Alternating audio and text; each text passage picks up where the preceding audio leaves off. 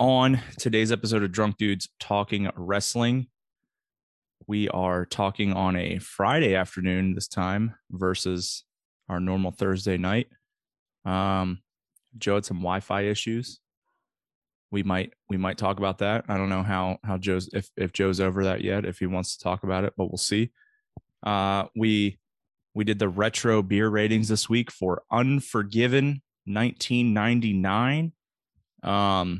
Not quite on the level of Fully Loaded or SummerSlam, in my opinion, but still a decent show, decent beer ratings. It's in the top half. And the weekly shows, we had a good week of wrestling. It was... Yeah, really. It was just good. That's the only way to put it. It was good. Like, Rampage happened. SmackDown and Raw were good again. NXT, I thought, was great. Like, with their Heat Wave show, almost takeover quality, pretty much. And then Dynamite had their, Game of Thrones show, the House of the Dragon sponsored show. So we're going to be talking about all that and a little bit of news from the week, a little bit of backstage AEW stuff, and catch up on the beer ratings that I missed from the past couple episodes. I've updated it.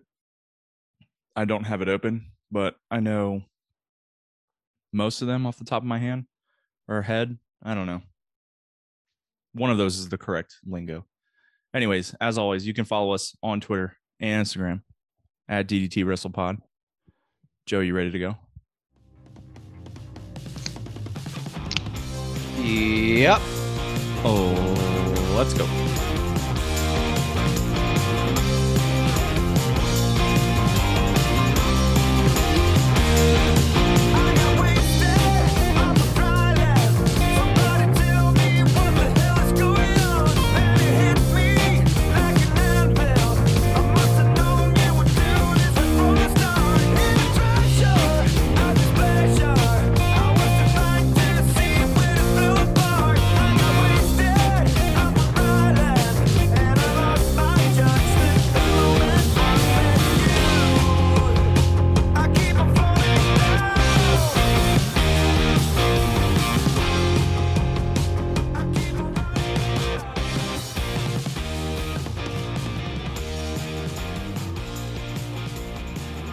Welcome into episode 70 of the Drunk Dudes Talking Wrestling. I am Dylan. I'm joined by Joe. We still don't have Dewey yet. Dewey, he's been holding out on us. He's a bad friend. He's holding out on us. Told him he should come on for some fun, some fun-filled talking about wrestling. And, you know, as much as he, I don't know, half likes wrestling, he's got other things to do in his life, apparently, other than sit here for 2 hours on a week and just, you know, talk about wrestling. I don't know. Yeah, must be really nice. But Joe and I are here. We're doing this. It's episode 70. We, like I said in the intro, we're recording on a Friday afternoon, not the norm. Normally, it's a Thursday night. Joe, why don't you tell us why that is and how upset like you are? The most boring podcasting that you could think of. Tell us why your internet doesn't work. I'm moving and the internet doesn't work. Moving's a big part of life. Yeah, it is. But specifically the why does your Wi-Fi not work? It's because the internet company is stupid. I just figured you'd be really upset and you'd want to vent about it. So I'm giving you your platform to do that. No, but... So basically I vented yesterday. Because I called one person, I was really angry at them. Plus, I was mad at the person for not showing up and the person from the day before who said he scheduled an appointment. So then I just bitched to the other guy the entire time about how incompetent everybody else that I've talked to has been. And he's like, I understand how frustrating it can be. Anyways, news for the week. Let's see. I updated the beer ratings database finally. I will say last week's SummerSlam 1999 was tied for 7th on the beer ratings. And it is, like I suspected last week, the number 1 retro pay-per-view of all time.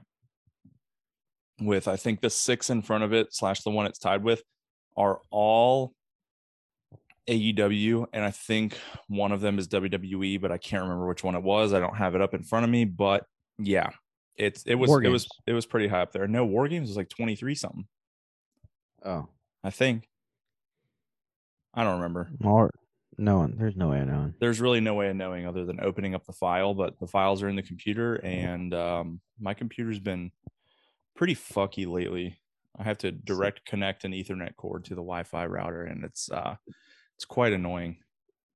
It's a bad computer. Yeah, it doesn't like recognize Wi-Fi. We're both having Wi-Fi issues, and which is not. It's just not great when you're doing a podcast and we're both 6 hours away from each other. But other than that, there has been reports of backstage heat in AEW. It appears to be all revolving around CM Punk and Hangman Page and a bunch of top stars allegedly threatening to leave the company. This is all Meltzer reported, so who's to say if it's true or not? He's been wrong about a lot of shit in the last, I don't know, year or two. I think we kind of just let this one sit for a little bit, though, because I think there's a lot more to uncover here once everything comes out. It really seems to be in the infancy stages of all of this. Yeah, I don't. Honestly, haven't seen what you're talking about at all. So I don't know. I guess I'll do my homework. It's all over Twitter. I don't know. Huh. You see the login in Twitter, Joe, and you'll see it. You can't miss it. Oh, I'm logged in. Oh, well. Now I'm going to question how you haven't seen it yet. Well, I'm logged in, but I hadn't opened the app. Yeah, so I had heard about people like Andrade and Miro being upset with their booking in AEW, but from there, I'm not really sure. That one makes sense. I'm hearing it's top stars that could potentially be leaving, but we'll see. I don't think it's going to be like a Mox or a Punk that leaves. I don't think it's going to be anyone that was close with the Elite that started the company that's going to leave. Like I said, we're going to have to see what this evolves into. I think there's going to be a lot more that comes out about this that we're going to be hearing about. And I don't think this is going to be one of those like 3 weeks and we're over it thing.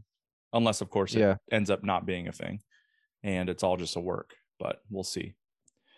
The other thing Joe talked to me about right before we press record here, Johnny Gargano open to a return now that Triple H is in charge. So could we see Johnny Gargano coming back here pretty soon?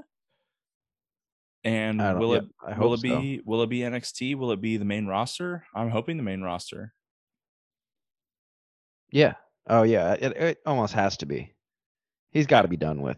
Actually, there was one other thing I saw today, Joe, is allegedly saying that for legal purposes, MJF is nearing his return as well. Oh, really? Also, according to Meltzer. So we'll see. We'll see what the truth behind that is. Yeah, just a lot of wait and see news this week, sort of. It's it could be the beginnings of a big news week, but we just don't have all the details yet. Unless you want to pay for them unless you want to pay Sean Ross Sapp directly and get all the deets that way, but I'm not in the business of doing that. Why would you ever pay for Fightful Select when 5 minutes after Fightful Select drops it's on Twitter? Exactly. Someone else who pays for it, who's dumb enough to pay for it, is just like, yeah, here's what they said. Yeah. All right. Let's get into the retro beer ratings then. We did Unforgiven 1999 this week. And like I said in the intro, decent show. However, I don't think it was on the level of Fully Loaded or SummerSlam before it, the two retro pay-per-views before it. What do you think? Oh, definitely not. Yeah, sorry. This it was an all right card. More specifically, it was really good because we got to see the at least our debut of the Dudleys, our in-ring debut of Chris Jericho. There was like, so now in the same pay-per-view, we saw Edge, Christian, Matt Hardy and Jeff and the Dudleys all in one pay-per-view. So that's really exciting because I don't think the Hardys were on this. I thought New Brood just came out. Oh wait, yeah, no, they definitely did. Jeff interfered. Oh yeah, they interfered. The Hardys interfered. Yeah, you're right. I watched this over the span of like a week, quite literally.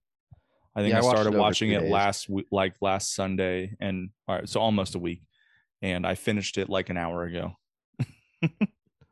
So I mean, all three of those. What is it? SummerSlam 2000.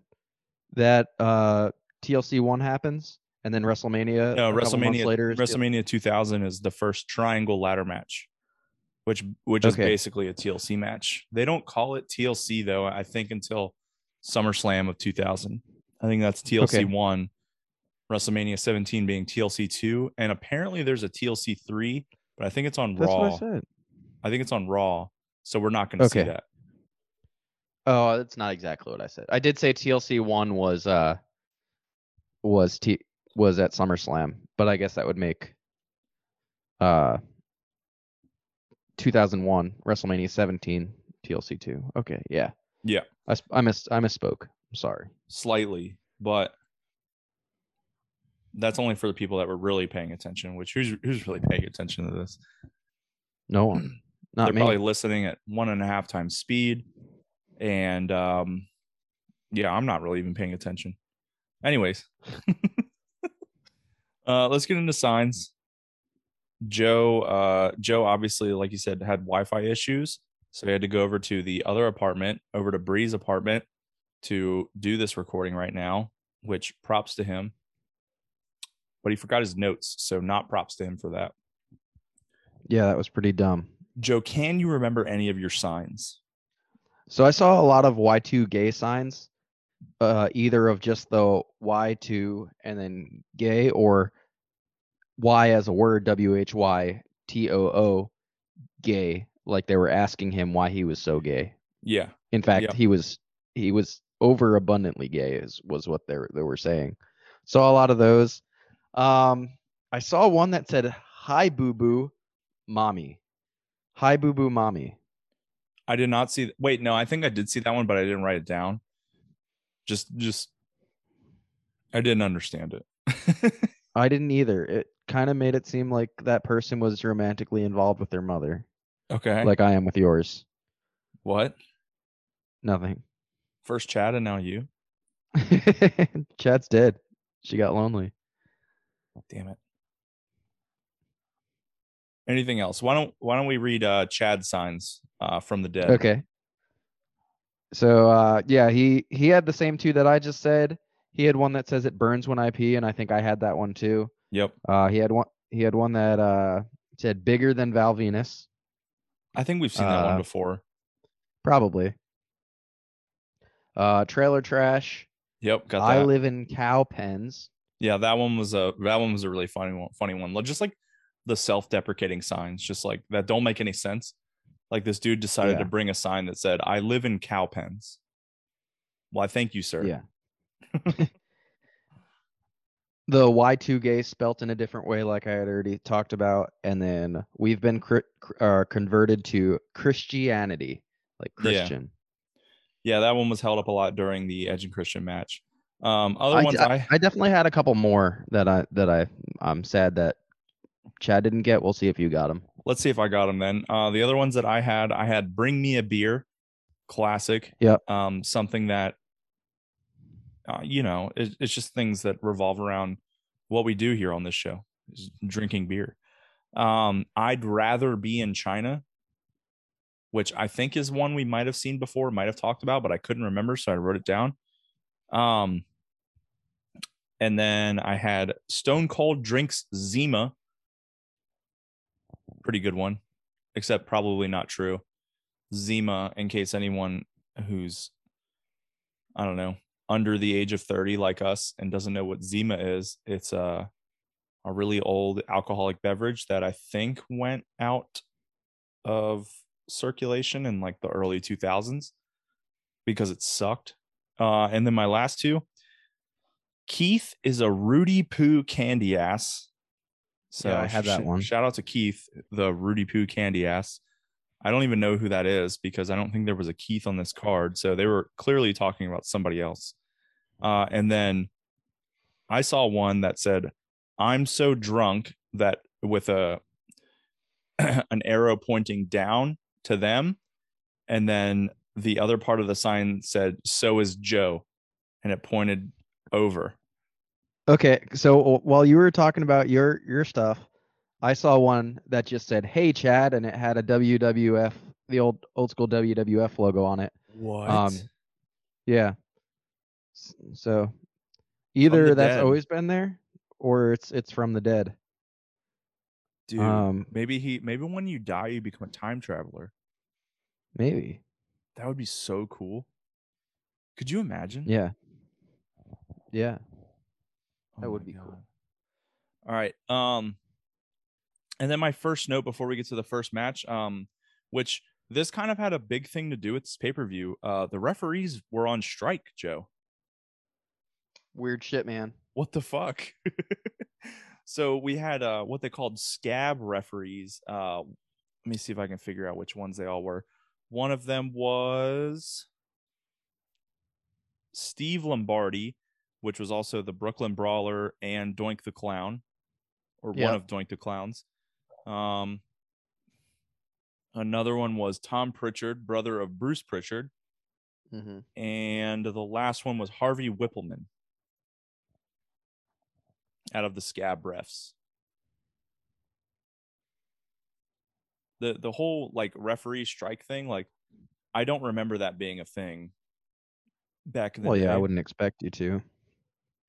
Yeah, I guess. I mean, I was like 7 in September, right? So I was almost 6. So yeah, I definitely don't remember this. But yeah, a weird storyline involving referees, just something I never thought I would see, other than the whole Tim White thing that we're going to get to here in a few years in retro time. But let's get into the first match. We had Val Venis versus Steve Blackman. I don't remember like why this was a thing. It seemed like Val Venis had stolen Steve Blackman's bag, and Steve Blackman really wanted his bag back. I don't know if that was like the catalyst behind the thing though. Like I did write that stuff down. I don't know if that was the catalyst. Like what made him want to steal it? Like that was the thing. Is like what was like? I just don't get it. Val Venis did have a good quote though when he entered the ring after he said "Hello, ladies" in his super creepy voice. He said that the remnants of Hurricane Floyd were still present there in Charlotte, North Carolina, because he was blown from one end of North Carolina to the other, and that's how he got there. He did say that. This match was actually really trash. There were some good quotes from this match, from what I remember, and again, I'm just paraphrasing because I don't have my notes, but I did catch a couple.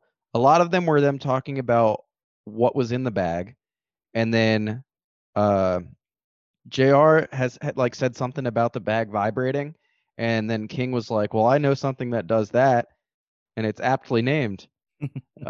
So then they went on for a while talking about there being vibrators in the bag, or potentially being vibrators in the bag. I had one where Jerry Lawler was like, he's starting to rise, and then like very long pregnant pause talking about Val Venis saying he's starting to rise to the occasion. And JR was like, he's done that for money. This was not that good. No, it really wasn't. Blackman, Val Venis wins. He wins with the money shot, and then Steve Blackman hits him with the kendo stick after the match is what happened. Yeah, and gets his bag back. Yep. And then there was like some medic afterwards, because like Blackman hit Val Venis with the kendo stick, and they had like I guess they also had like scab docs out there because they also seemed like they didn't know what the fuck they were doing. And there was some medic ringside that after Steve Blackman left the ring, he just tackled him for no reason. Wasn't he a security guard? They said he was a medic, I thought, but he kind of did look like a security guy. He looked jacked. He was probably a wrestler. That that's one of Chad's notes. He said, "Why is that security guard so jacked?"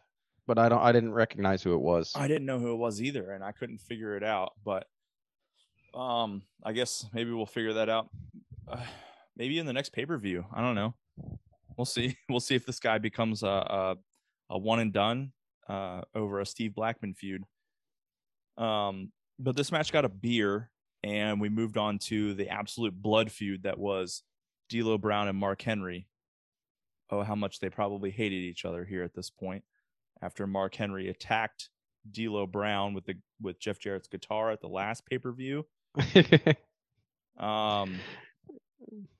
I did like this video package. That was a note I took. I don't remember anything about it. Oh, no. I do now because the second note. It was basically like a video package of walking through the friendship of D'Lo Brown and Mark Henry and how. Yeah, there were two. Go ahead. I was going to say, like, this is the one of two of like good video packages before matches. Yeah. I hope the other one you're going to say is not the main event because that one was awful.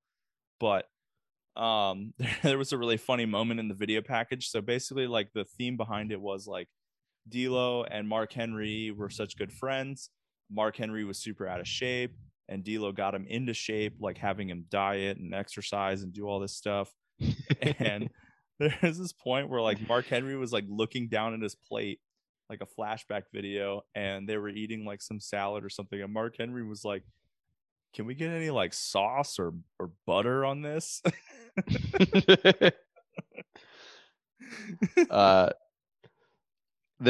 This was the, like, that part of the video was the catalyst for a bunch of stupid Jerry Lawler quotes of saying that all D'Lo Brown ever did was steal Mark Henry's food, and that a big boy needs to eat. Yeah, big girls got to eat. You know what I'm saying? That's what I always say about myself. I was talking about the main event video package. What? It's not that it was a great video package, but at least it explained the story for us. It was like it was written for someone watching it 23 years later. Oh my God, Joe. All right, we'll talk about that when we get to it because all right. I thought it was awful. Okay. A couple notes from this D'Lo Brown and Mark Henry match. There was a backstage interview beforehand. It also showed in the video package. Mark Henry was gifted the European title from Jeff Jarrett, and then there was a backstage interview, like I was alluding to. Lillian Garcia is now part of the World Wrestling Federation, so we saw her. And Mark Henry came to the ring with two women, and I just wanted to say sup to the blonde that was walking alongside with him. Yeah, dude, go for it. Probably not anymore. Maybe if it was 1999 and I was this age, but definitely not 5-year-old me. That would be weird. Anyways, the only other thing during the match that really like irked me during this was they kept saying that like Mark Henry had like a brain aneurysm or something like that, but they kept calling it a braineurism. Yeah, because like Mark Henry's character is that he's, I guess, part of his character is that he's stupid. So like prior to the match actually going, he hits the ring and he's like, "I just want to get one thing straight. I am not going to be defending the European Championship tonight. I got hit backstage before," and it, like, he was talking about something that they did show that happened during Sunday Night Heat, where D'Lo Brown attacks him. He's like, "I got hit backstage before, and I got some kind of hurt in the head. I don't know. Maybe I've got a braineurism." Yeah, that's all that like Jerry the King Lawler kept calling it, a braineurism. He talks about it for the rest of the night is a braineurism. Oh my God, it was painful to listen to because it's a brain aneurysm. I don't know. Maybe that's just hello, my name is Mark Henry, and today I'm here to talk to you about why I will not wrestle in the ring. And I have a brainurysm. And now it's time for the main event. Mark Henry's just as bad on the mic now as he was 23 years ago. Probably because he saw the brainurysm. Yeah. D'Lo Brown does win the match, and he's the new European champion. And this got a beer and a quarter. Yeah, it wasn't good. It wasn't good. Before we get to the next match, there was a segment backstage where like a bunch of the, I think ECW guys, possibly, they were beating up some dude named Chaz backstage. And apparently it was because he was beating up his girlfriend. Yeah. There was like, yeah, there was, there were talks about him being like an abusive boyfriend. And then right after that, canceled. Like we got into, Jeff Jarrett, like abusing, Deborah as well. Yeah. And then, I guess super abusing weird. Mae Young and what's her name? Fabulous Moolah. Oh boy. Yeah. But yeah, so we went directly from Chaz being an asshole to Jeff Jarrett now being a woman abuser as well. Yeah. I am excited to get into this match, but before I do, must do that. Nice. But the next match, like you alluded to, Joe, Jeff Jarrett. This is for the Intercontinental Championship. Jeff Jarrett versus who? Chyna? What? Chyna fighting for the Intercontinental Championship. And as soon as I heard what this match was, I knew who was going to win because I knew Chyna had, at some point in her career, won the Intercontinental Championship. I don't think this is the time. Didn't she win? She won, but the decision got overturned by the SCAB referee because of the interference. God damn it, you're right. So I don't think that this is the time. I need to read the rest of my notes before I say stuff like that. Yeah. Because she has an actual title run, not just like she won and then the decision got overturned. Yeah, you might be right. I got way ahead of myself. Chad was very upset about that, by the way. What did he say? He just said, stupid SCAB refs overturned China's win. Yep. Man. R.I.P. Chyna, R.I.P. Chad. But anyways, Jeff Jarrett was accompanied here by Miss Kitty instead of Deborah. Fun fact about Miss Kitty, Joe, do you know who she is? Or was? No. No. She was the wife of Jerry Lawler from the years 2000 to 2003, according to Wikipedia. All right. So. It makes everything that Jerry Lawler said during this match make a lot of sense. Okay. Let's see. I have a note here that says JR felt the need to say that Chyna's not normal and also not a man. JR felt like he needed to say that.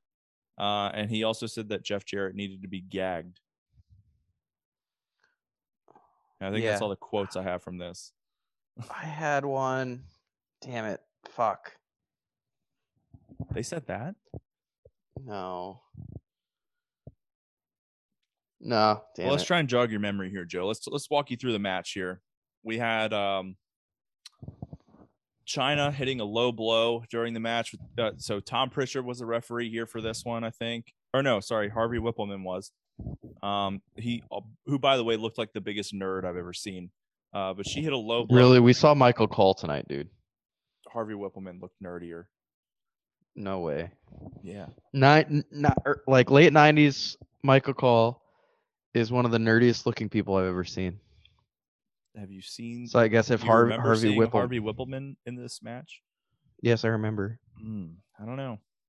Anyways, Chyna hits a low blow. There was no disqualification called. Mae Young and Fabulous Moolah were ringside. This is just me going through my notes, trying to jog your memory on this quote. Jeff Jarrett. I honestly thought Jeff Jarrett did a really good job selling Chyna as a powerhouse here. And then Chyna also used a chair during this match. Harvey Wippleman did not call a DQ, just right in front of him. Harvey Wippleman ref bump, Fabulous Moolah and Mae Young interfere, try to use Jarrett's guitar. Deborah comes out and hits Jeff Jarrett with the guitar, and Chyna wins the match, wins the Intercontinental Championship, until Tom Prichard comes out and tells Harvey Wippleman that he's a dumbass. Do you know that Harvey Wippleman actually also graduated from Vince McMahon's school of people who don't ref good and want to learn to do other things good too? Like who? Who else did that? Shane McMahon? Aubrey. Oh. Wait, Aubrey? Aubrey Edwards was in there? Oh. She went to Vince McMahon's School of Bad Refereeing. I see what you're doing. That's a very old reference from things we talked about. I'm sorry. That's my bad. I'll take the L on that one. Yeah, it's all right. I'm just a big, dumb, stupid head. But yeah, it's fine. You just don't have a good memory. I have a terrible memory. I've definitely said that multiple times on this show. But yeah, they take the Intercontinental Championship away from Chyna, and this gets 2 beers after Tom Prichard takes a beating from Chyna for overturning the outcome of the match. Yeah. I mean, obviously, like, it wasn't a fair win. She should have been disqualified, but then when she did win and the other ref came out, that was stupid. It was bullshit, is what it was. Yeah, bullshit.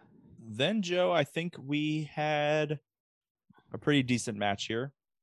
This, I don't think, was for the tag titles, was it? No, that was later. Later in the night was for the tag titles. I think #1 contender match, maybe. I don't know if they called it that. I honestly can't remember. But we had the Acolytes versus the Dudley Boys. We got our first look at the Dudley Boys, the half brothers. They are actually half brothers. Can't deny it. They look exactly alike.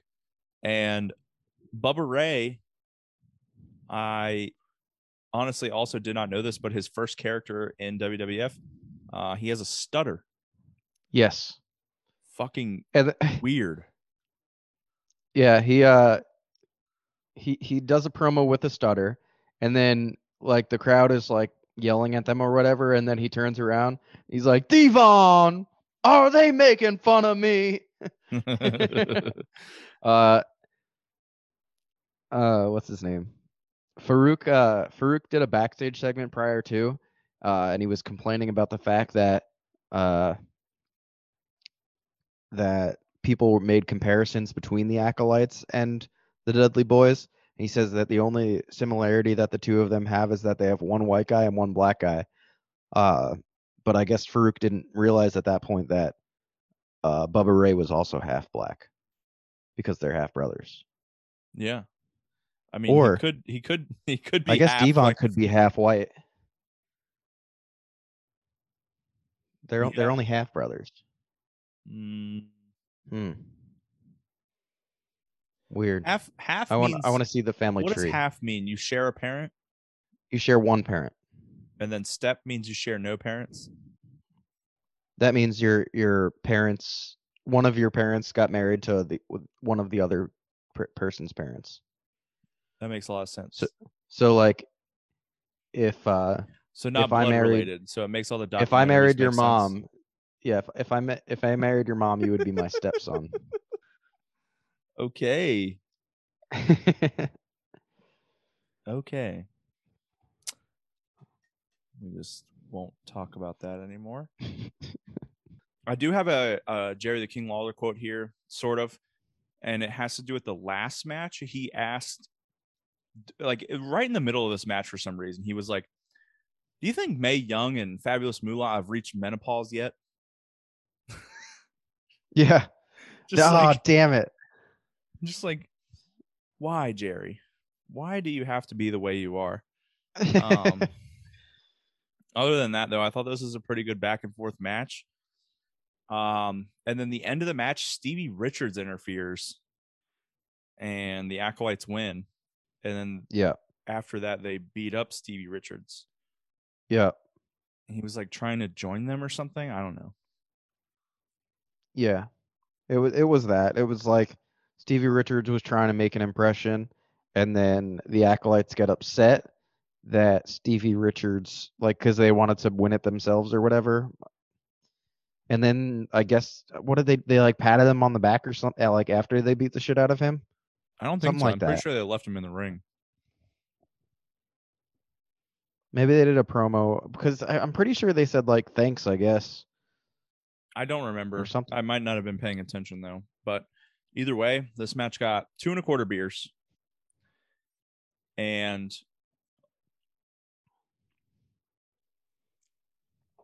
I don't know, no more than 5 seconds later, we cut to the next match, which was Ivory versus Luna Vachon in a hardcore match for the women's title. I had no clue that this was a match at the beginning. So, yeah, I think it was that so my bad. Beer rating is fucked up, but I did the best I could. It just started all of a sudden backstage. It was super weird. Yeah, it was a hardcore match for the WWF Women's Championship. Yeah, Ivory looked good once again, so that was cool. She did not look good as a wrestler, though, especially when she tried to pin Luna Vachon while Luna Vachon was lying on her stomach. Oh, that was definitely one of my quotes. It wasn't just that she was doing it while she was laying on her stomach. She tries a vertical pin, and one of the commentators was like, oh, a vertical pin. We've never seen that before. But literally, that's how the Hardcore Championship ended a couple pay-per-views ago, maybe last pay-per-view. The exact same note, Joe. Yeah. It was JR. He was like, we've never seen a vertical pin. I was like, JR, you're a fucking idiot. We saw that, I don't know, a couple weeks ago, our time, and a couple months ago, your time. Yeah. You're a big dum-dum, JR. This was not good, though. Ivory wins. It got 2 1/4 beers, question mark. That's also what Chad got. Yeah, I think it was somehow. About 2 1/4. That's also what Chad got somehow, so it's probably right. Yeah. We'll see. He also said that his count was unreliable. Yeah, it's because of how it started. You didn't know that it was a match. Yeah. It was fucking crazy. All right.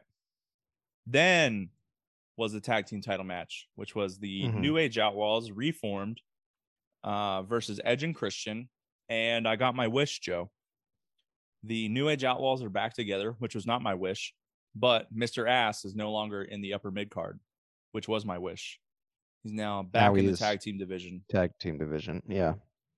And no explanation for why they're friends again. Yeah. None of that. They're just all of a sudden last pay-per-view, they hated each other and they were fighting each other. This pay-per-view, they're the tag team champs again. It's just, this is just how like the Attitude Era was. Like it changed so much week to week. Everything was just absolute chaos. And yeah, I mean, we're obviously not watching Raw week to week between these because we would just have no lives at that point. So there's not really an explanation here. They didn't give one. It's tough to know what went down here, but,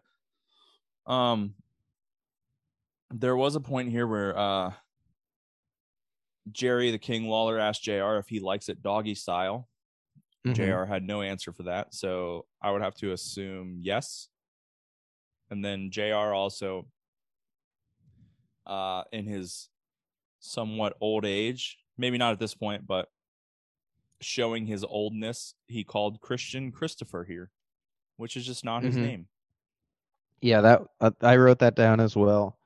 It was just a classic case of JR calling people by their wrong name.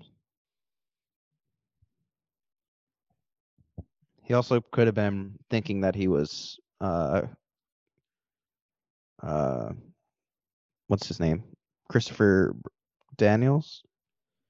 Brian Christopher. Probably that's Brian Christopher. Christopher Daniels was... Yeah, no, I know. I know the mistake that I made. Brian Christopher, JR's son. Jerry the King Lawler's son.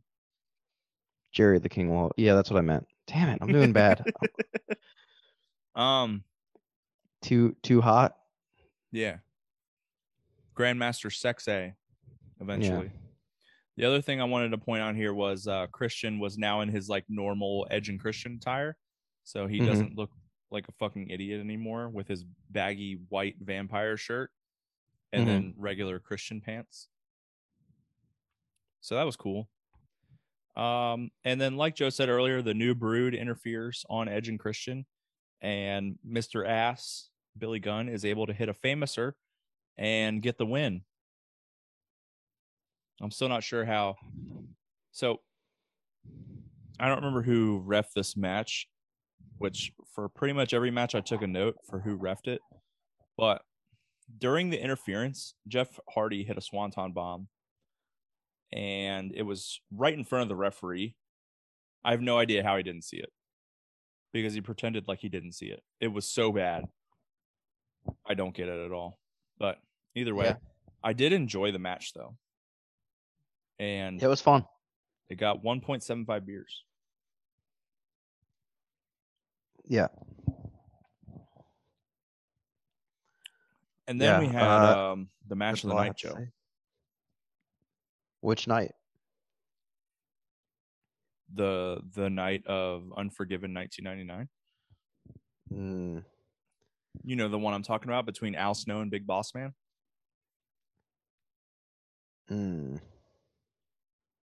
This was so bad.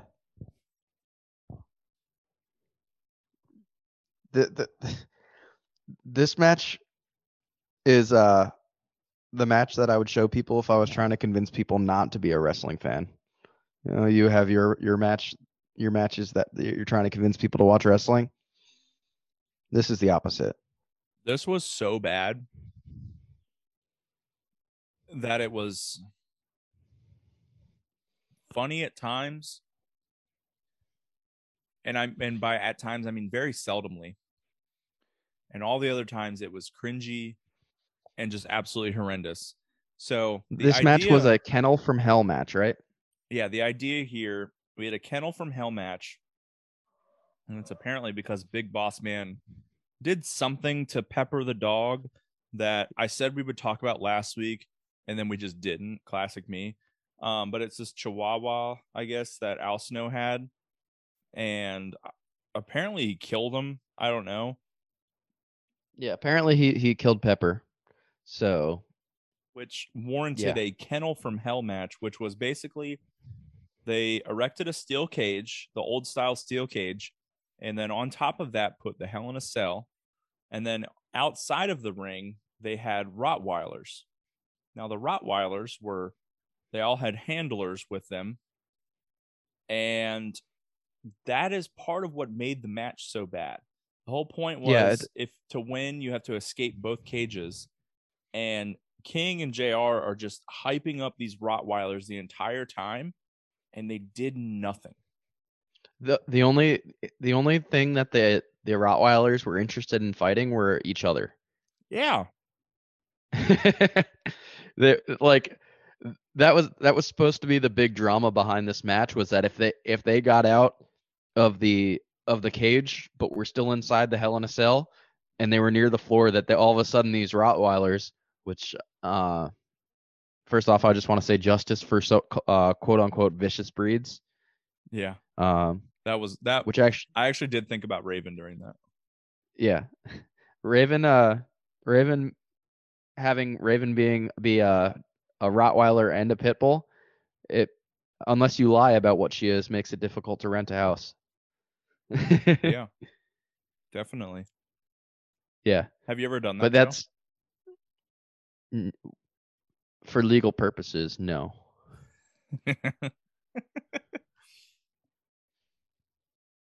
I know my boy Jaquan's on here listening, so. Is that your realtor? I guess my property manager. Okay. There still was some good quotes here from this match. Big Boss Man before the match threatens to stick a nightstick up Michael Cole's ass, which was pretty funny. JR saying he can't even spell Rottweiler. Yep. JR also with another quote saying Al Snow just pulled head out of his sack. When Al Snow pulled head out of had the, you know, the thing that Al Snow has. Head. The head. Yeah. The wooden head. Out of his bag. But JR decided to say sack, which made it a lot funnier. And the dogs were just not vicious at all. They were just pointless in the whole thing. Boss Man did at one point take, I guess, pliers up to the top of the cage. He was on top of the cage making, like clipping the top of the Hell in a Cell. So that he could escape that way, because that was, you had to escape both the Hell in a Cell and the cage, and because they had such vicious Rottweilers on the outside, they didn't want to just walk out the unlocked doors. So he was trying to climb out the top. So he was standing on top of the 10-foot cage with pliers, or I guess wire cutter, like trying to cut a hole for him, and eventually he did. But while, like, as he finally got out of the Hell in a Cell by climbing through it, what was his name? Fucking Al Snow climbed like a monkey from the cage to the up to the Hell in a Cell, and then climbed down the Hell in a Cell and kicked the door open and escaped. Yeah, it was, and that was, there was no real wrestling.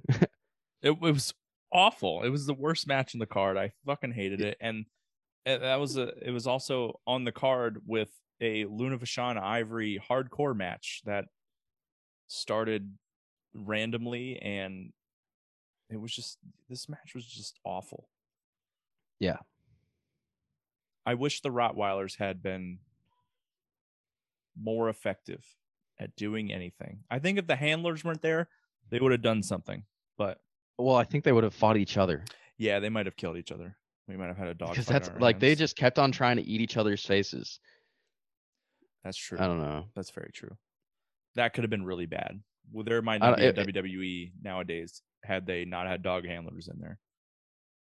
I will say that while I was watching this match, Raven was very, because I didn't have Wi-Fi. So I was watching it on my phone while I was waiting for the internet guy to show up, although we never did. Yikes. So I was like, Raven was very interested in my phone because she heard other Rottweilers barking. I mean, as one Rottweiler does. Yeah. But yeah, like you said, Al Snow wins this match. And there was a funny moment at the end when the dogs... So Big Boss Man also eventually escaped the cage afterwards, because like after the match was over, they still showed him like, oh, now what's Big Boss Man going to do? Because the dogs are still in there, and Big Boss Man still had to exit the cage. He got out. Dogs did nothing, and he ran up the ramp, and the dog handlers and dogs chased him. But the funny part was one of the dog handlers just ate shit running up the ramp, which is pretty funny. And this got 2.5 beers. Somehow. Good. Weapons. All right. Next match. Chris Jericho versus X-Pac. Chris Jericho has a bodyguard now by the name of Curtis Hughes. Yep. And, yeah. There was lots of points where Curtis Hughes interfered in the match. There was one where he interfered directly in front of Tom Prichard, the referee here, and nothing happened. These scab refs were just terrible. Well, that is how the match ended, though, right? We did get a disqualification. Yeah, Sean Hughes hits Curtis Hughes. Curtis Hughes. Yep, that was his name. Howard Hughes? Yeah, same. Anyway. So Mr. Hughes does hit X-Pac, making X-Pac win and Chris Jericho lose his debut pay-per-view match. So weird choice here. Yeah. Not really anything else here. I had one Jerry Lawler quote where he asked why Tom Prichard can't wear real pants because he just wore nylon sweatpants pretty much. And then there was also an upside down Bronco Buster. That was pretty much the only good things from this match. other than seeing Chris Jericho wrestle for the first time in WWF. Those were like the highlights here, and the match, I don't know, I guess the match was pretty good. Yeah, it was, until it ended in a DQ. Yeah. And then Road Dogg came out after Jericho and Hughes were beating up on X-Pac. He came out for the assist because, you know, DX is, I don't know, healed. And yeah, they're together again. And he comes out for the assist, so maybe we'll see this Road Dogg Jericho thing happen after SummerSlam. But this got 2.5 beers. I got a note from Chad. He said, "Why? Like, I didn't notice this was happening, but why? Y2J came out while they were still taking apart the cage, and he said some dude was sweeping the ring, and he was doing a terrible job. So I guess there was some guy with a broom up on the ring. I didn't see it either. Damn it! And then Chad also wanted to point out that X-Pac is criminally underrated." Yeah, I did. I mean, like I said, I think the match was good. It's just the whole DQ thing, you know? Yeah, I think X-Pac is good. He says that his finisher still sucks, though. I don't even know what it is. Is it the Bronco Buster? Because I don't think it's the Bronco Buster. That's right. Dumb. I every time he does one, I don't count it as a finisher, so I don't know. Yeah, I'm pretty sure it's the Bronco Buster. He also never goes for a pin after the Bronco Buster, so it can't be. He did. I forgot about the X Factor. The X Factor is his finish. Oh, maybe the Bronco Buster is just a signature move. Definitely, I don't know. A signature move. So he did have. There was one Bronco Buster that I haven't seen before happen during this match, as Chris Jericho is hung up on the ropes, hanging upside down, and he does the Bronco Buster right into Chris Jericho's face. And there were some comments from the commentary team about that. I didn't hear what they said about it, but I did mention the upside down Bronco Buster already. I don't remember what they said, though, honestly. How did I miss you talk about that already? I saw. Because I very quickly said there was an upside down Bronco Buster, and that's all I said. Oh. It's understandable, Joe. Anyways. Damn. Main event. 6-pack challenge, Triple H, The Rock, Big Show, Mankind, Kane, and, you know, why not the British Bulldog? I thought he was dead already at this point. It was supposed to be the Undertaker. It was supposed to be the Undertaker. We had Stone Cold Steve Austin as the enforcer here. And I thought that, I mean, getting into it, like, I think the video package sucked, Joe.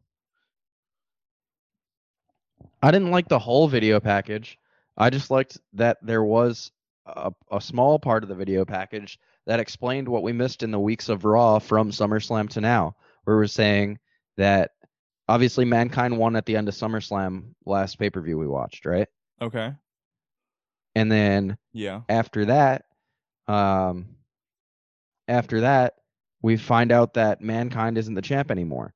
So it just basically explained that Stone Cold, that Triple H won the WWF title from Mankind, and then I guess Triple H as the champ starts bullying Linda McMahon, and then Linda McMahon is really upset about it. So Vince McMahon comes back, and then Triple H challenges McMahon to a match.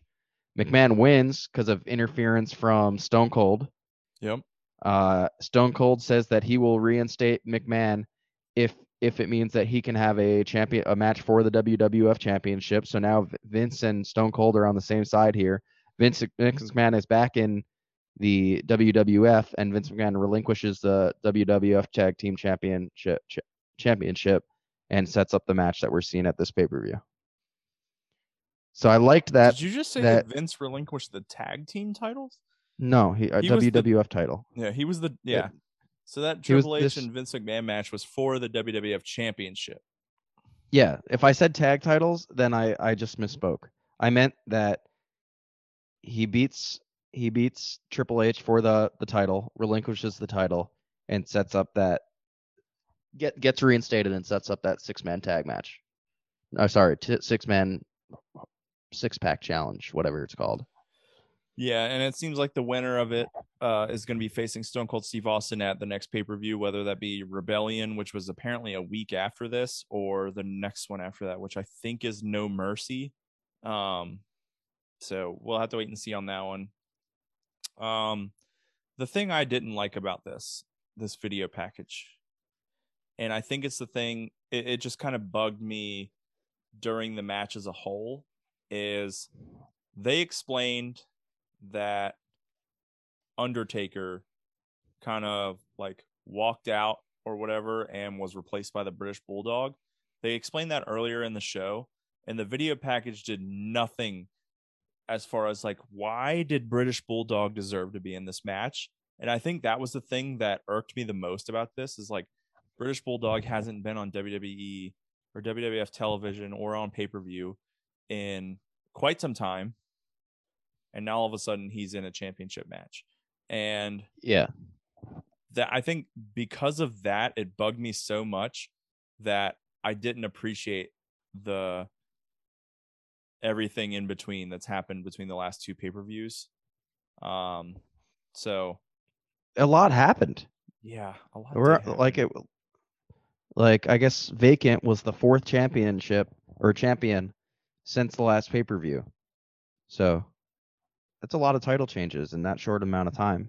And I'm glad that they filled it up. Mankind at SummerSlam, then Triple H, then Vince McMahon, then Vacant. Yeah. And now the winner of this match, which, getting into it. Before we get into this, there was a promo. Backstage segment rather of Mankind before the match, and he was getting interviewed, and they were saying, well, since you and The Rock are best friends, what's gonna happen like if you guys have to like go up against each other? And he's like, well, Rock and I are best friends, and I'm sure nothing could ever get between us, but let me say this in front of the dozens and dozens of Mankind's fans. I cheese so much. Yeah, that was pretty funny. Speaking of The Rock finally has his If You Smell music, his like classic Rock the Dwayne Johnson music. So that was very cool. And then the format of the match was something I wanted to talk about. So it was basically two guys in the ring. And then the other four were just outside, and they could tag in. And that was how they did the six-pack challenge. Instead of doing it like they would nowadays, where it's just all six guys in the ring, you fend for yourself, first person to get a pin wins. It was that same way, except you had to tag in. And yeah, it's kind of like how they do the some certain times they do the triple threat tag matches. Yeah. That you don't like? I don't like it when it's like that. Yeah. Yeah. I would just prefer tornado style. Yeah, time. Every time I would prefer every tag match be tornado style. Ever. Yeah, that would also be very cool. Some stuff here. Big Show, I guess, had a quote here where he said he was going to snap Kane in half. I don't think that's possible.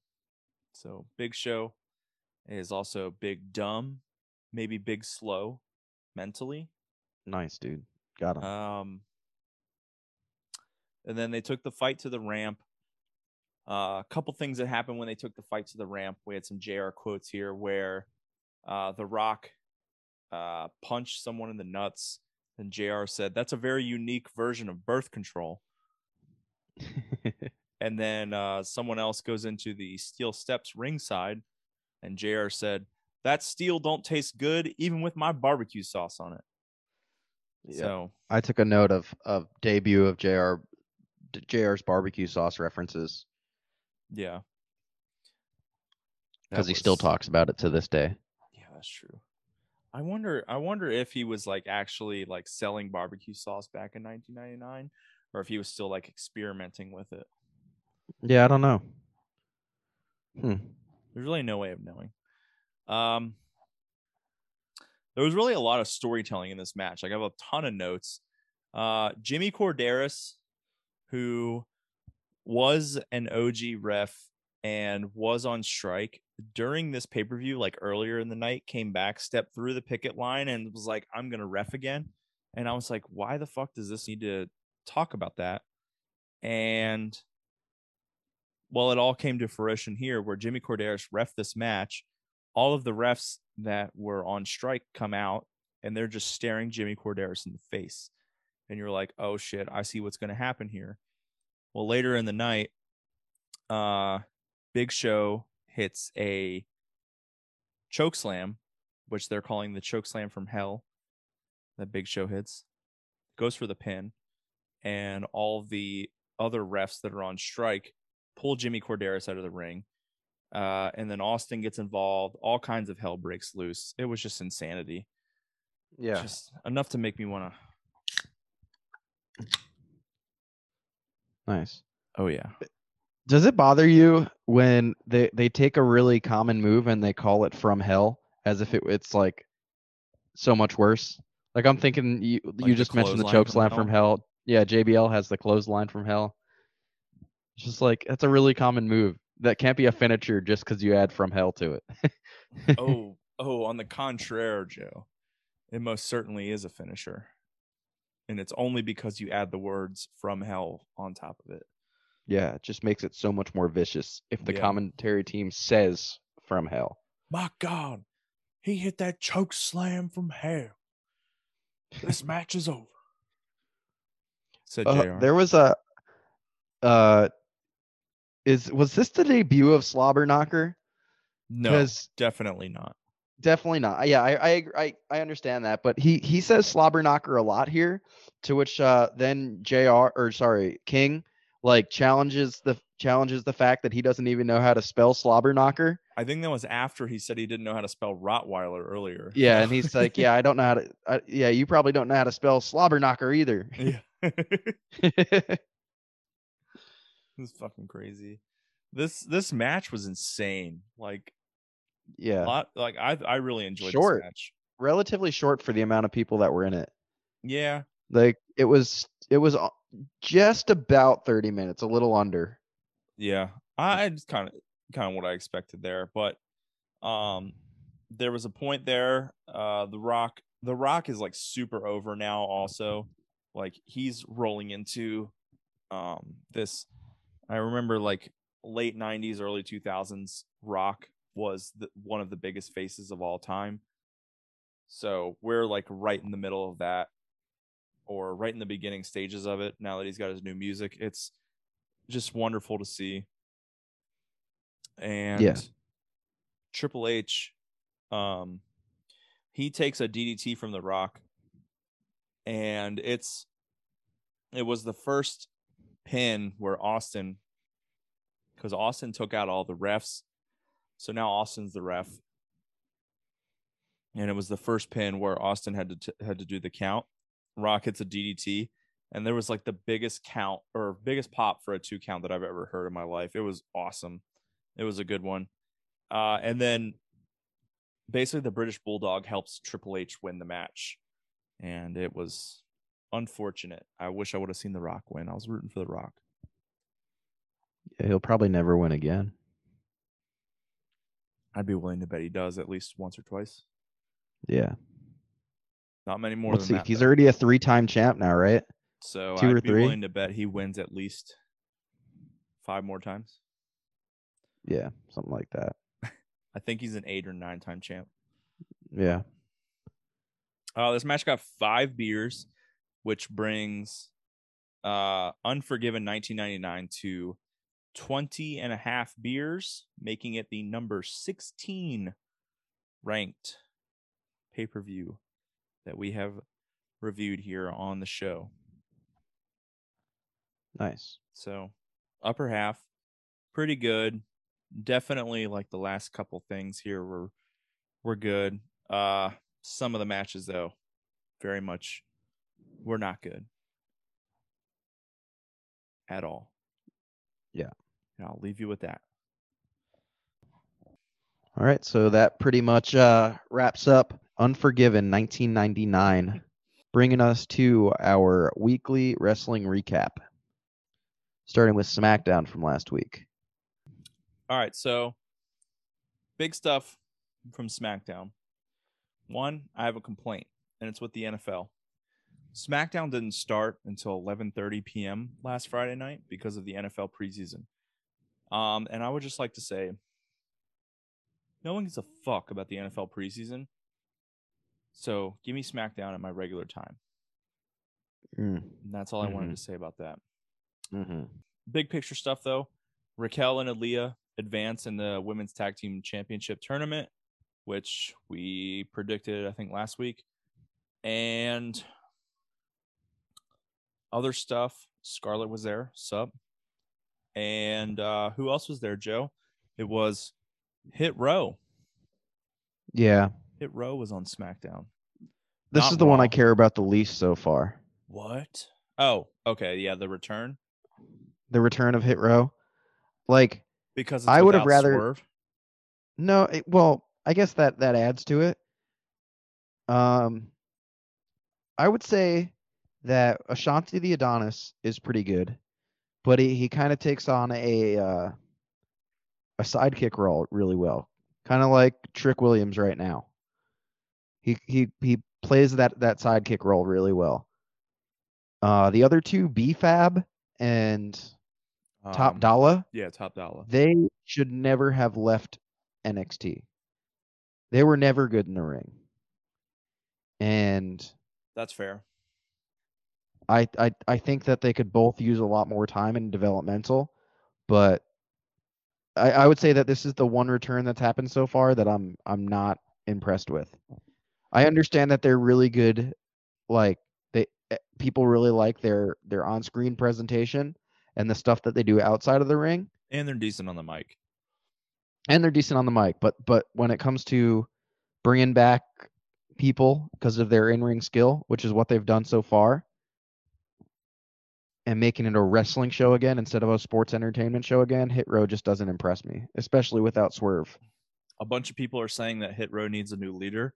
One of those people not being, or three of those people not being Hit Row, they're saying that they're not going to get a new leader, but a lot of people wanted it to be Mello. Carmelo Hayes, yeah. Yeah, so I don't know. I think they could be a good mid-card, lower mid-card tag team. But if Mello gets pulled up and with them somehow, that would be incredible. That would be awesome at that point. Yeah, I don't know. We'll see. I actually, I don't want to see Mello be in a faction right now. No, I don't think I'd want to see it. I think it's just like I said, them being in mid card, lower mid card, just as a tag team, B-Fab as a manager. I think that's where they're going to stay. We'll see, but I don't think they can go much higher than that until they get better in the ring. Other stuff, we had the Liv Morgan, Ronda Rousey stuff / Shayna Baszler stuff.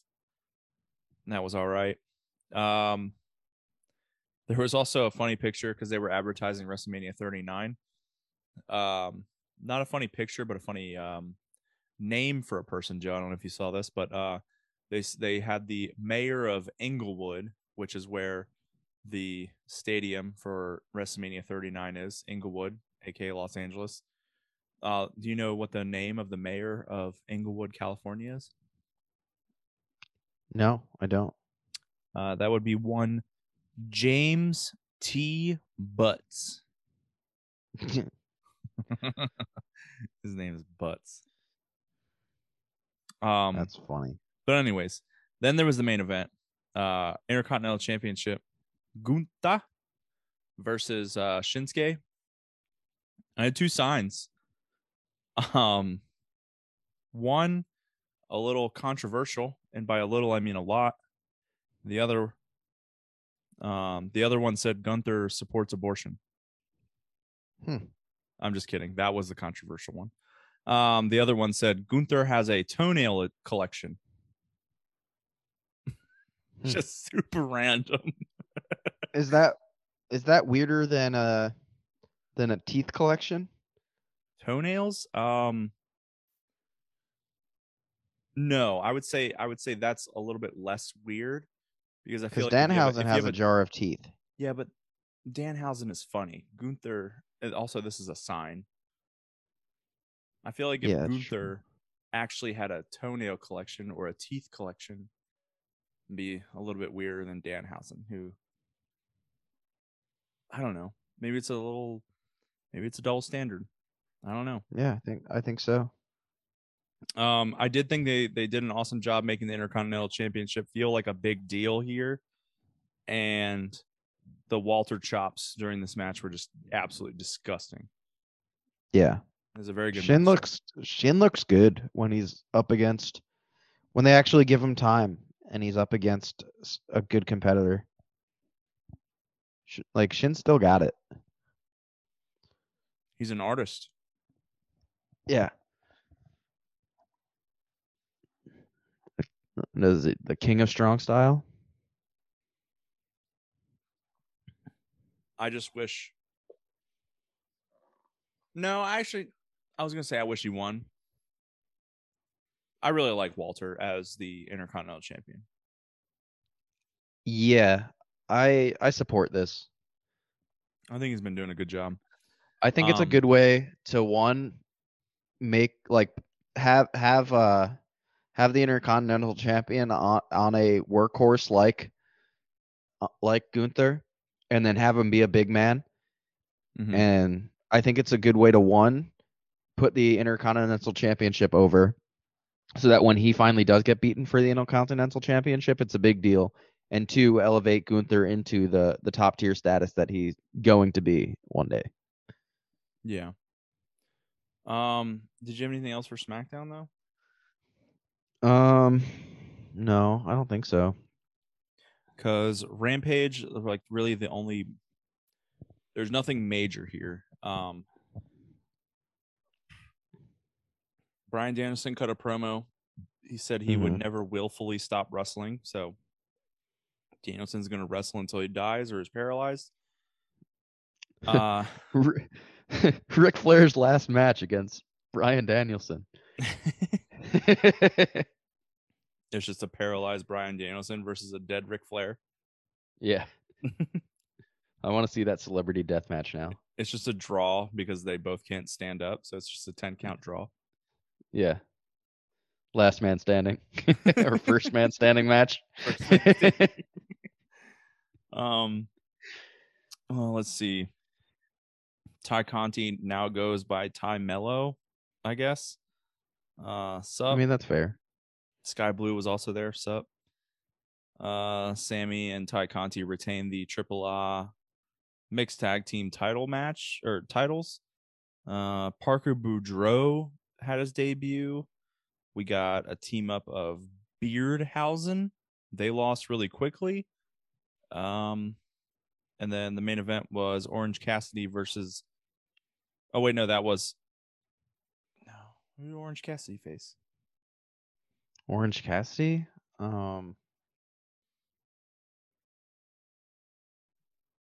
don't know. Maybe. It was somebody from that. It was someone from that fact. Sorry, I don't watch. No, it was Ari Daivari. It was Ari Daivari. Yeah. Sorry, I honestly, like, I don't remember the last time I watched Rampage. I'm part of the Rampage problem of it getting less than 500,000 viewers a week. That's fair. It wasn't great this week. I'll like, if you tell me that there's a great match on Rampage, I'll normally go and watch it. But just like at 10 o'clock at night, me going, oh yeah, I think I'll go ahead and watch Rampage now. No, not a chance. Or even like, no. Yeah, it's, someone has to tell me there was a great match on Rampage for me to go and watch it. All right, then let's move on to Raw. We opened with a Judgment Day promo. Damian Priest said the word wrestling, so confirmed, no longer outlawed. Oh yeah, no, it seems to be encouraged now. Yeah, I have a note here that says Rhea Ripley owns the Mysterios. Don't remember what happened there, but she definitely does. She took out Ray, right? Pretty sure. Because I remember Dominic not being there. And Ray definitely was there. So, and she already owned Dominic. So, yeah. She DDT'd Ray onto a chair. Yep. She's literally getting into Chyna status now. Yeah. Which is pretty cool. Wait, why's that? Because she's a big lady that's fighting men. Oh, I thought you were going to say because she's more attractive than Chyna. Oh, she is. She definitely is. Even if I only found her a little bit attractive, that would mean I found her more attractive than Chyna. All right, dude, you don't have to be mean. What else do we have? We had, I think this is women's tag tournament stuff, Asuka and Alexa. Yeah, because Bianca was out there at ringside. Asuka and Alexa, they beat Doudrop and Nikki ASH, which I wasn't. Go ahead. Sorry. I wasn't really expecting that. I kind of expected Doudrop and Nikki ASH to win because of. Really? I kind of expected Bailey's team to interfere. But they're feuding with Bailey's team right now. Well, yeah. So it makes sense for them. They face them this week, but they're also facing them at Clash of the Castle. I wasn't expecting them to have a match before Clash of the Castle. Yeah, but this is just a tag match. At Clash of the Castle, it's a bigger match, right? Yeah. 3-on-3. No, I expected it to go that way, honestly. So that was kind of exciting to see. To see both Piper Niven and because I think that's who we saw this week. I think we saw Piper Niven this week. No, she was Doudrop. No, I understand that her name was still Doudrop, but I think we there was a big difference in what we were seeing from Doudrop and Nikki ASH. So I think realistically we were watching Nikki Cross and Piper Niven wrestle this week. I was just impressed with them. I see what you're saying now. Yeah, it was good. Yeah. Also, the most wholesome thing on WWE television continues with Asuka dancing her heart out to Bianca Belair's music, which I really enjoyed. Surely there was more on Raw. Let's see. Definitely was. Miz and Ciampa versus Mustafa Ali and Cedric Alexander. Dude. Great. Give me an underdog run at the tag team titles with Ali and Cedric, please. Also, yeah, probably photo of the year, Joe, with Zeke and the family. Oh, wrestling has more than one royal family, it seems. Yeah.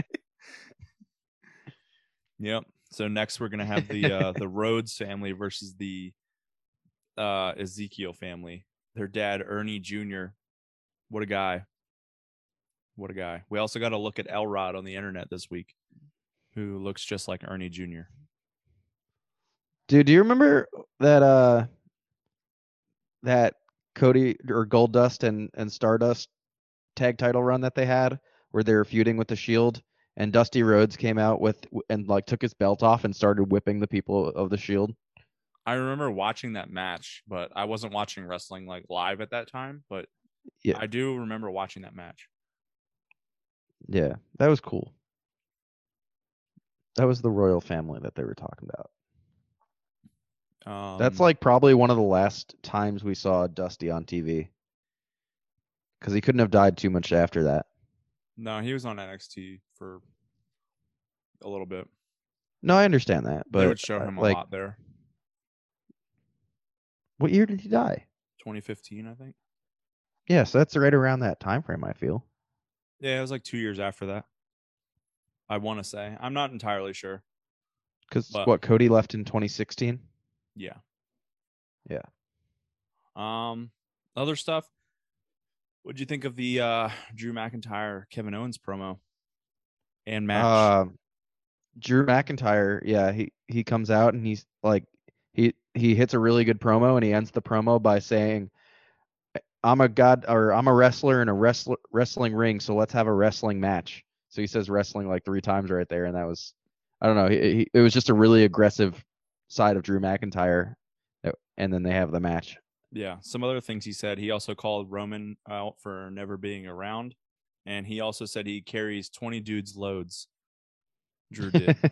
So that was cool of him to say. I got goosebumps from this promo between him and Owens. Like it was really fucking good.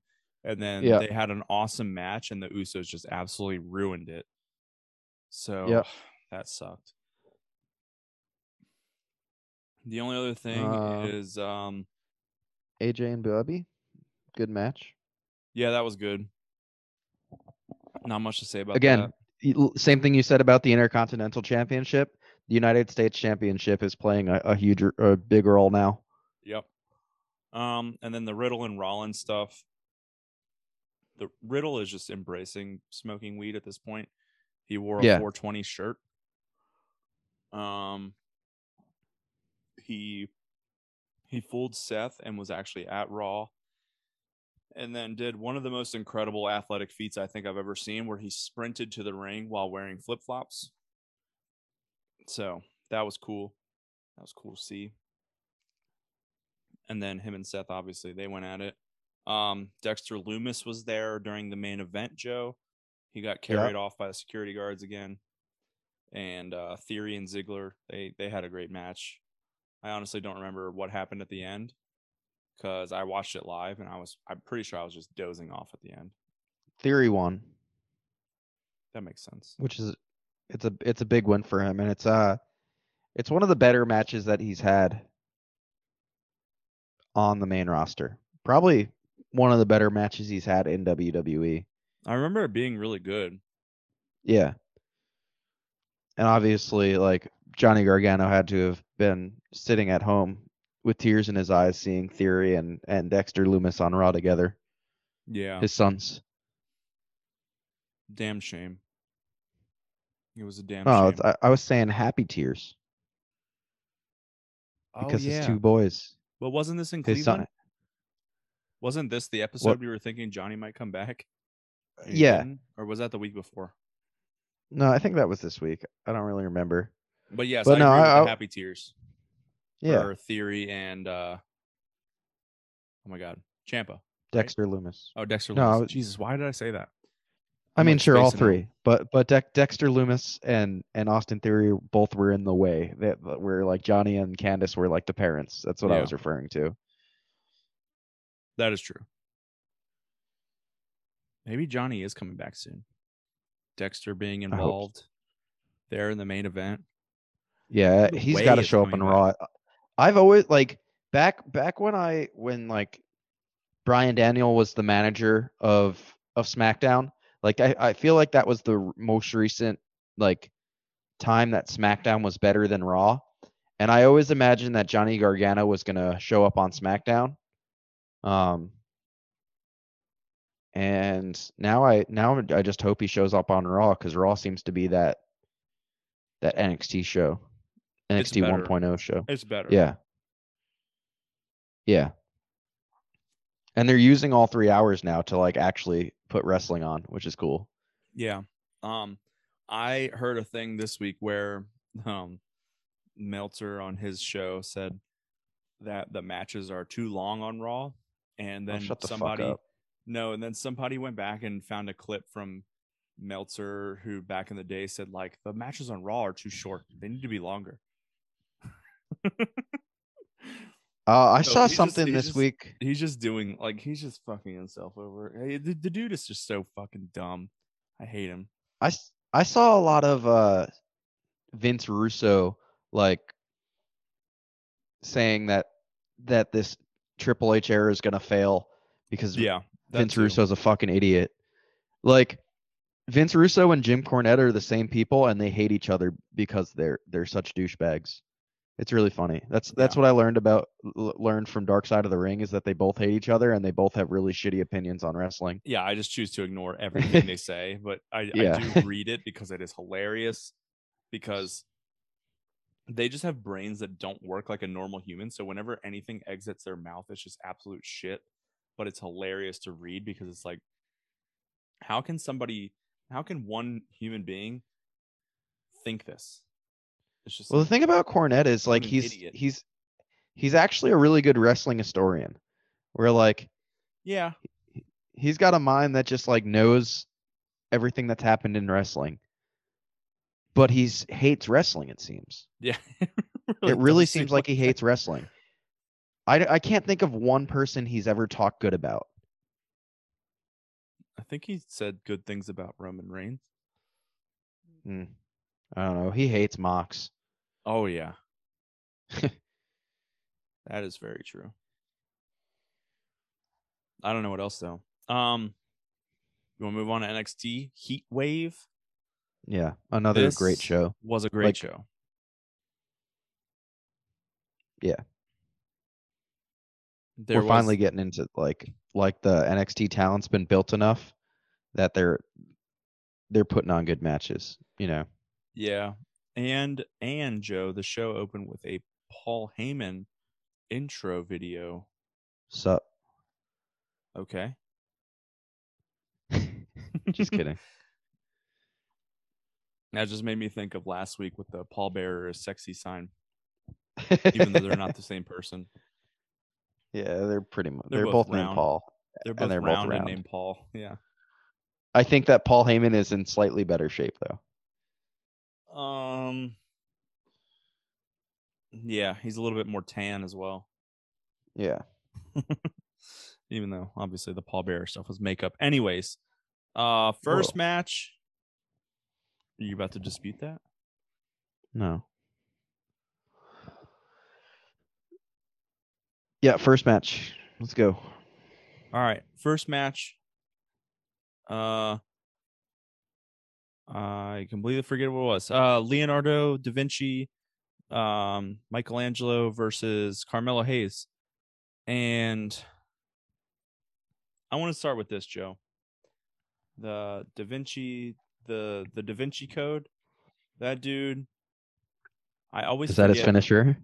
No, but it should be. I always forget that he was in the Cruiserweight Classic because, and it always reminds me every time I see him in the ring because he flies around like a high flyer, but he's like pound for pound super strong. He reminds me of Cesaro in that fashion, like how strong he is, but he flies around like, and it just always reminds me that he was in the Cruiserweight Classic. Yeah, much smaller. It's kind of crazy to like if you were to rewatch that now to see how small he was. Yeah. Yeah. Pretty crazy. Carmelo Hayes, he obviously wins that match though. It was a very good match. It started off a great night. It was just good matches all around. Most of my notes are just saying like this match was good or great. So I'm going to try and pick out the good stuff here. Roderick Strong, he got called out for being, I guess, against the Diamond Mine, even though he started the group. And then Diamond Mine, all of Diamond Mine, I think. Yeah, including Roddy. They all get beat up by Gallus, who I remember, I think you said, right, the Coffee Brothers. Yeah, Joe and Mark Coffey, because the one I remember most from that is Joe Coffey. Well, yeah, because he's like he's competed. No, he's competed several times for the UK Championship. Yes, but I think they both have. You just haven't heard of it.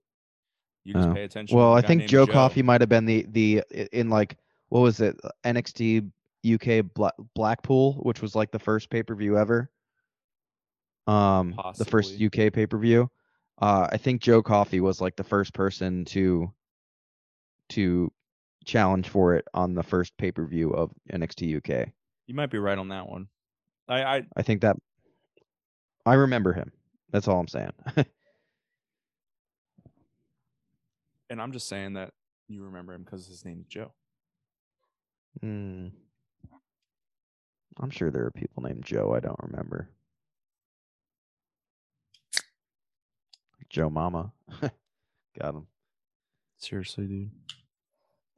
I was having a happy moment. They were cracking my beer. And you just had to go and say that.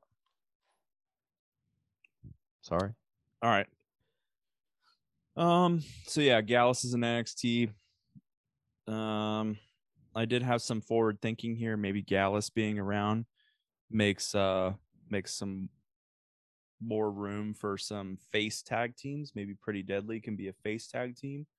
Just act the same way that they are and just say yes boy a lot. Yeah, they just don't do mean things as well. Yeah, that'd be cool. We had Roxanne and Cora Jade. Cora Jade has more new music somehow. Yeah, she's like had more music than Triple H. That is possibly true. I don't know. And Triple H is like especially in the night. Like once he hit his like later days, he only had the two songs: his corporate song and then his in-ring song. Yeah, but he had a lot of music. There was those two. So, Evolution. So was Cora Jade. Those two. Whatever he's dealing with now. My Time. In retro. My Time. DX. And then the like Ode to Joy thing. Yeah, the Hunter Hearst Helmsley one. Is that what plays right now? Is My Time? Yeah. Okay. Cora Jade wins her match with a DDT on a kendo stick. So yeah, that just an absolutely vicious move. I didn't think that one was that good, but that was that. Yeah, it was not a great match. I think one of the better matches of the night, and I have no notes for it other than that it says Tony D's nuts beats Santos. And I think it's kind of what Legado is getting called up. You think all of Legado? I'm not so sure. They're good enough. They are, but the video package we saw last week was them meeting and then Tony D'Angelo saying, or Santos Escobar saying, "All right, but if I win, the three of us are free of you." And then Tony D said, "Okay, but if I win, I get to keep your cronies." And then he said, "They're not cronies." And then he's like, "But deal." Oh. So that video package said that if Tony D's nuts wins, that he's going to keep the two boys from Legado del Fantasma. And now Santos also has to leave NXT. I definitely missed that. Yeah, so Santos is definitely getting called up, and he deserves it big time. He's an awesome luchador wrestler, and just all-around wrestler, I guess. And he's old. Is he? I'm pretty sure he's like way older than you'd think. I don't think so. Look that shit up. Ass cheese on that shit. While I talk about this next match, there was Zoe Stark, who had a QR code. Oh, wait, no. Before I get to that, Indy Hartwell backstage received a note from someone saying, and it said Index Forever on it. So Dexter's back. Indy knows it. And then there was some other NXT UK girl that I don't remember her name. She also showed up. A bunch of people online really like her, but I don't watch NXT UK. Sorry about it. Santos's age? 38. Okay. He's only 9 years younger than Rey Mysterio. He's young for a wrestler. He's old for a WWE Next Generation wrestler. No, dude, he's young. He's got his best years ahead of him. Oh, I get it. It's like a yoke. It's a yoke on Vince McMahon, who's not there anymore. So, allegedly, Shadow Commissioner. But yeah, after the Indy Hartwell thing, they had a QR code on the screen again, and I was like, "Man, this is dumb." And it was Zoe Stark again, and it was her holding up the title, which was a like we all know, foreshadowing to her not winning the title, because that's the oldest trick in the book. Mandy Rose wins the match. It was a good match. Also, sup, Mandy. She looked incredible. As she always does. And that's all I'll say about that. Anything to say about that match, Joe? No, not really.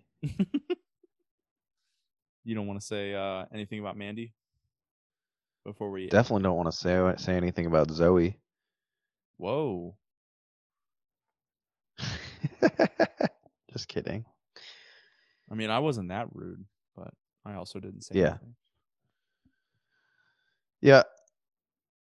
And then, I guess we should move on to the main event. There was, the main event. It was Bron Breakker versus JD McDonough. I thought this could have been a lot better than I was hoping it would be, but it was still pretty all right. Breakker. So the whole point of the story was like JD was talking about how he was going to take apart Bron Breakker's shoulder, and like the quite opposite happened, where Bron Breakker just started going after JD McDonough's shoulder the entire time, and it made me realize like I just don't like Bron Breakker and his matches. It's fine, and I think that's okay. I think it's okay too. Yeah, I just don't like him or the matches he wrestles in. He reminds me of Goldberg and Brock Lesnar, and how they and you do. Don't like either. Well, you don't. You especially don't like Goldberg. Yeah, and how I just don't. I dislike both of them, some more than most. And I think I just don't like how Brock Lesnar's booked. I don't mind face Brock Lesnar when he's booked to lose. If that makes sense. Sort of. I don't know. In the past, like I think you're right. It's the booking. Yeah, it's just that like he always plays that dominant heel who shows up after not being there and crushes everybody and leaves. And I don't like that style of booking. Yeah, so I like how he's been booked the last I don't know, almost year. I've liked. It's been fun to watch, but actually, yeah, it's. There really is no but. Like it's been fun to watch because he keeps losing. So yeah, he had that like who. Oh, except for the Royal Rumble. Fuck the Royal Rumble. Well, he went in as the champ to the Royal Rumble, right? No, he didn't. Oh wait, yes, he did. Yeah, he did, and then he loses the title. And then he wins it back. He wins it back. Yeah. Yeah. Yeah, that was not fun. Yeah, he loses it to Bobby. Yeah, so he beats Big E and then loses it to Bobby, and then Bobby loses it because he had that legitimate like concussion problem, I think. And we had the Elimination Chamber match. Yep. Yeah. Thanks for reminding me, Joe. Yeah, you're welcome. You know what else sucked? You remember that Hell in a Cell match between Seth Rollins and The Fiend? No. What happened? I don't want to talk about it. It sucked. It fucking sucked. Okay. The only other thing after the match, Bron Breakker wins, obviously. Tyler Bate shows up. Tyler Bate. So It appears we're doing some sort of UK takeover sort of thing. Joe says that Worlds Collide is coming up soon, and some sort of Worlds Collide was announced for September 4th, the same day as All Out. Some sort of NXT Europe thing. Yeah, Labor Day weekend is going to be jam-packed of wrestling. I'm excited. Yeah, so basically what's happening with this NXT UK invasion is NXT. It's already announced. Like Shawn Michaels has already like gone on record about like the rebranding of NXT UK. The NXT UK is going on hiatus, and they are rebranding NXT UK to be NXT Europe. So it's going to encompass more of just the UK. And with that, obviously, like they want some of the wrestlers to still be around, but since it's going on hiatus, some of the lower level wrestlers have already been released from the company. Yeah. And that's met like people are just straight up how we're giving credit to Triple H for everything. People are blaming Triple H for that entire like people getting released. Yeah, it does kind of suck because Trent Seven was one of those people, and I really like Trent Seven. Oh, did Trent get released? I like Trent Seven too. Flash Morgan Webster and Mark Andrews got released. Mm-hmm. I think the only other name I recognized on there was like Zaya Brookside. She was super young, I think. Yeah, she is super young. There's some other ones on there that I recognize, but like I don't remember most of the names. But it was a big long list. But it's okay because that doesn't mean that they won't be back. They'll be back. It's like when Ring of Honor released their entire roster because Ring of Honor was going away, but not forever. Yeah, look, now everyone. I think this is Tony better Khan. For them. Well, yeah, not everyone loves Tony Khan. He's a comic book villain, but that wasn't Tony Khan that released everybody. Yeah, it was what I was making the maybe Tony Khan's about to buy NXT UK. I don't know. 0% chance. No, I'm just kidding. I am starting to get on board with you though about the comic book villain thing. Yeah. It just seems more and more every day that he sucks at his job. Mm-hmm. So yeah, it'll be interesting to see. I think it's a justice to the people because it just frees them up to do whatever independent thing they want to do until NXT Europe comes out in 2023 and they could re-sign those talents. Yeah. Well, because you don't want to overpopulate the NXT roster with all the NXT UK guys. You don't want to keep them out of work. I think that this is better for them. They're bringing over the people that they were probably already planning on bringing over and then letting these other guys go, and then they'll offer them a contract back in a couple months. Yeah, because I feel like NXT Europe is going to be a lot like 2.0 where it's super newer people. Because like Gallus, Tyler Bate, they're very experienced. Tyler Bate's only 25, but they're all very experienced wrestlers. So they need to fast track to the main roster. Yeah. Trent Seven is that's a little upsetting. He is a lot older. Yeah, I think he's good. Yeah, but yeah, I'm not sure how old he is, but yeah, he's super old. But Santos, he's super young. He is 40. Myself. I really liked. What did they call themselves? Not Mustache Mountain. Yeah, but when they involved Pete Dunne, they were called something else. Oh my God, British Strong Style. Yeah, really good trio. Yeah, that was fun. All right, let's get into Dynamite then, Joe. For me, three big things. All right, there's a lot of big things here. Sorry, I was just reading through my notes. Do you want to start with the biggest of things? No. Let's just go chronologically, I guess. Okay. All right. So we open with a CM Punk promo, which turned into a Punk and Jon Moxley promo. CM Punk absolutely fucking roasting Jon Moxley. Said he was the third best member of the Blackpool Combat Club, which tracks with his wrestling career, so implying that he was the third best member of the Shield. Then he just starts going at Jon Moxley and his friends, saying that Eddie Kingston was the second best Kingston he's ever shared a locker room with, and which is true. Third best Eddie he's ever wrestled. Who's the first one is Eddie Guerrero. Everyone's thinking Eddie Guerrero and Eddie Edwards. Eddie Edwards. Okay. Yeah. So there was some other stuff that was said that I didn't write any of that down. I just remembered that stuff, but it was a lot of verbal jabs back and forth. Mox saying that Punk only came back for the money, basically. He doesn't give a shit about the fans or whatever. A lot of good verbal jabs. It was a good promo. They go at it at the end. Some people are thinking that now that this unification title match is announced for next week, that maybe at All Out they're going to do a triple threat and add Hangman in there. But I don't know. I legitimately think they announced this match for next week because Mox is going to win and Punk didn't want to lose in Chicago.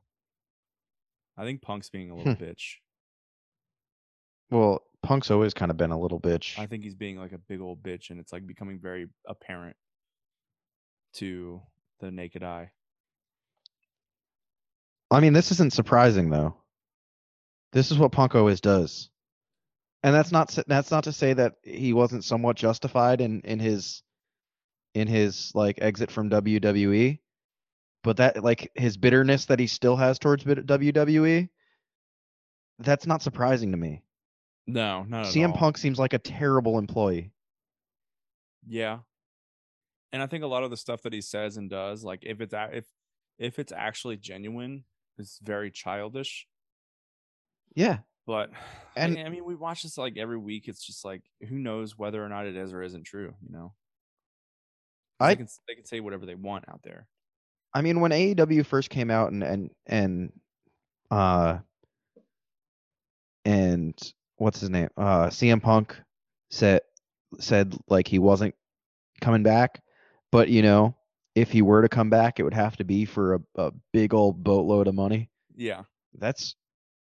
He said that, and he said that legitimately, and John Moxley's calling him out on his shit, I guess. That's true.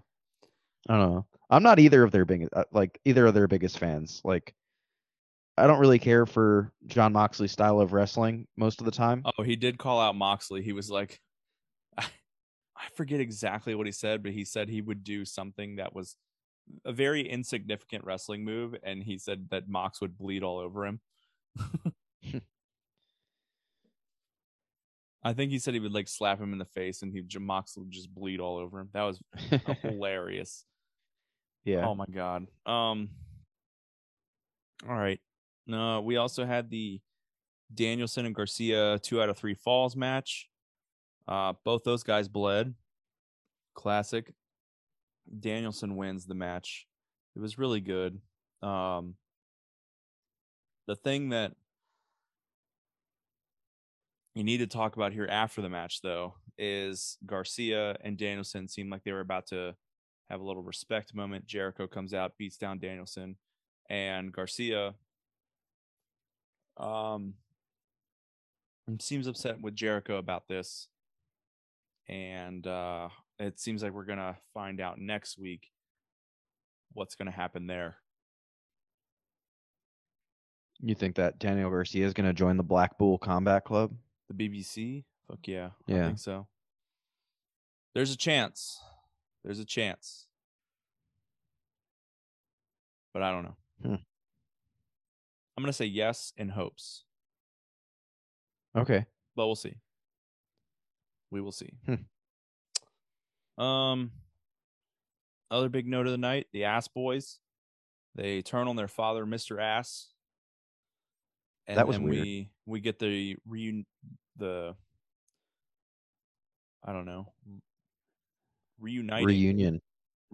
Thank you. Oh my god, that's the word. Of Billy Ass, of Mr. Ass, and the Acclaimed, and Daddy Ass gets to scissor them.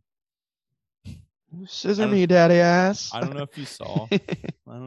this, but there's a picture going around online, and I also saw it live when I was watching it, but there was a guy in the front row with his son who signaled to his son with the scissors, and you could tell that he was telling his son, who was definitely not even a teenager yet, asking him to scissor him.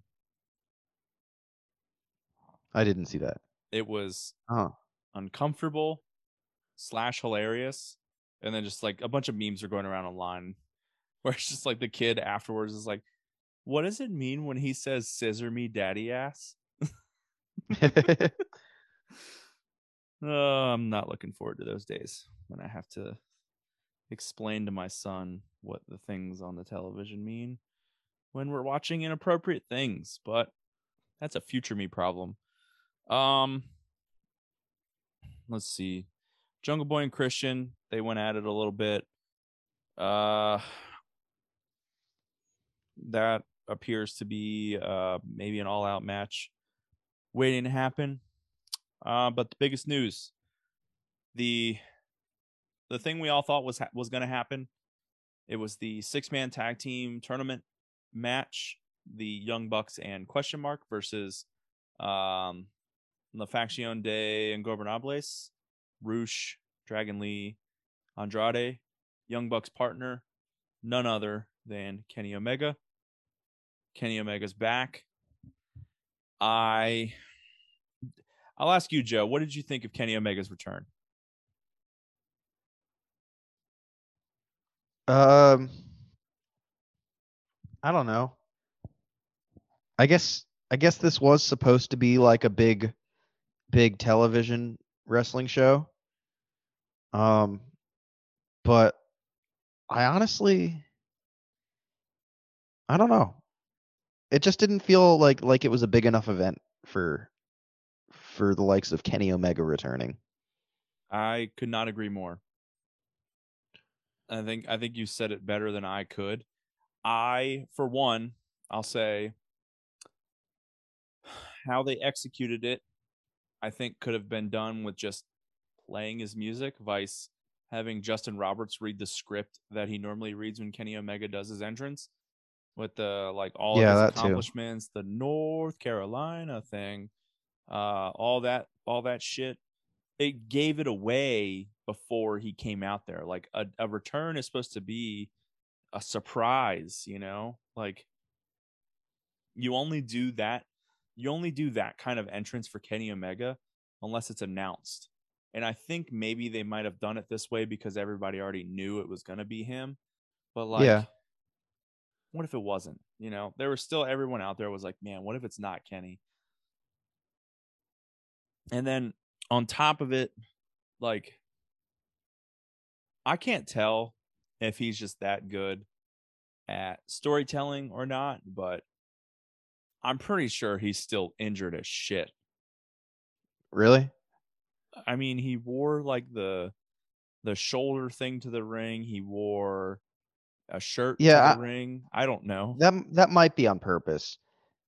Yeah, that's what I'm saying. Like, is Kenny is he having all of us now? Like, his character is the savior role right now. He's saving his friends from not being in the tournament. And he's saving us all from, I don't know. From the likes of CM Punk. Actually, if that's his character, that is genius. And then he plays it like, I'm the savior, but I'm so hurt. I'm doing this for all of you. Yeah, I don't know. For some reason, like, Kenny Omega's, it seems like he's been very honest about his road to recovery and how he said that he's not going to come back before he's 100%. And now immediately he comes back and his character is, I'm not 100%, but I'm still going to wrestle. Exactly.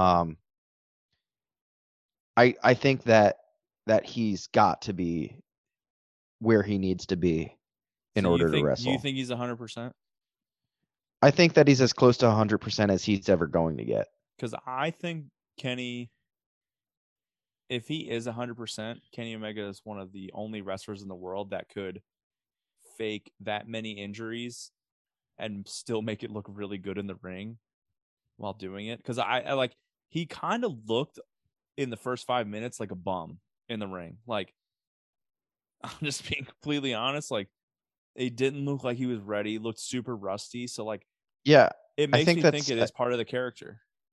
Yeah, because Kenny's one of a kind. He's incredible. So he is the face of AEW. Doesn't matter that he's not the champ. He is the biggest star on AEW. Yeah. So the elite, they advance in the 6-man tag team tournament. We'll see what's going on with Kenny Omega's character. I'm really excited actually to kind of see where we're going with this.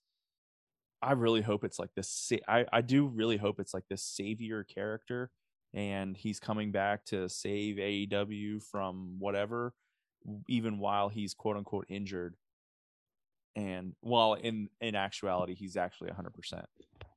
Thankfully, I never want to go another day on AEW television without Kenny Omega, even though it means I have to see Don Callis every week. Fuck Don Callis. I can't believe Callis came back.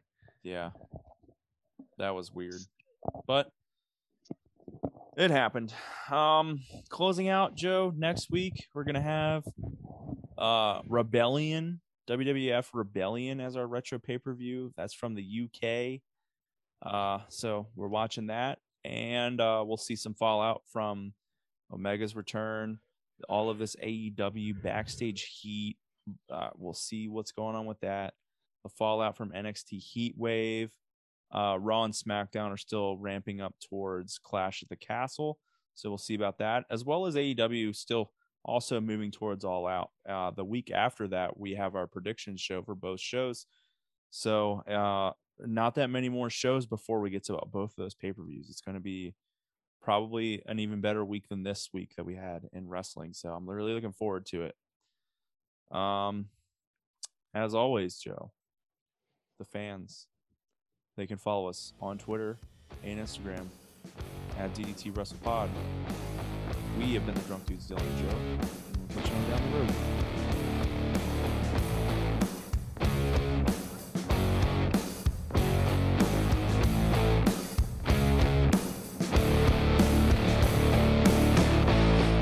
Thinking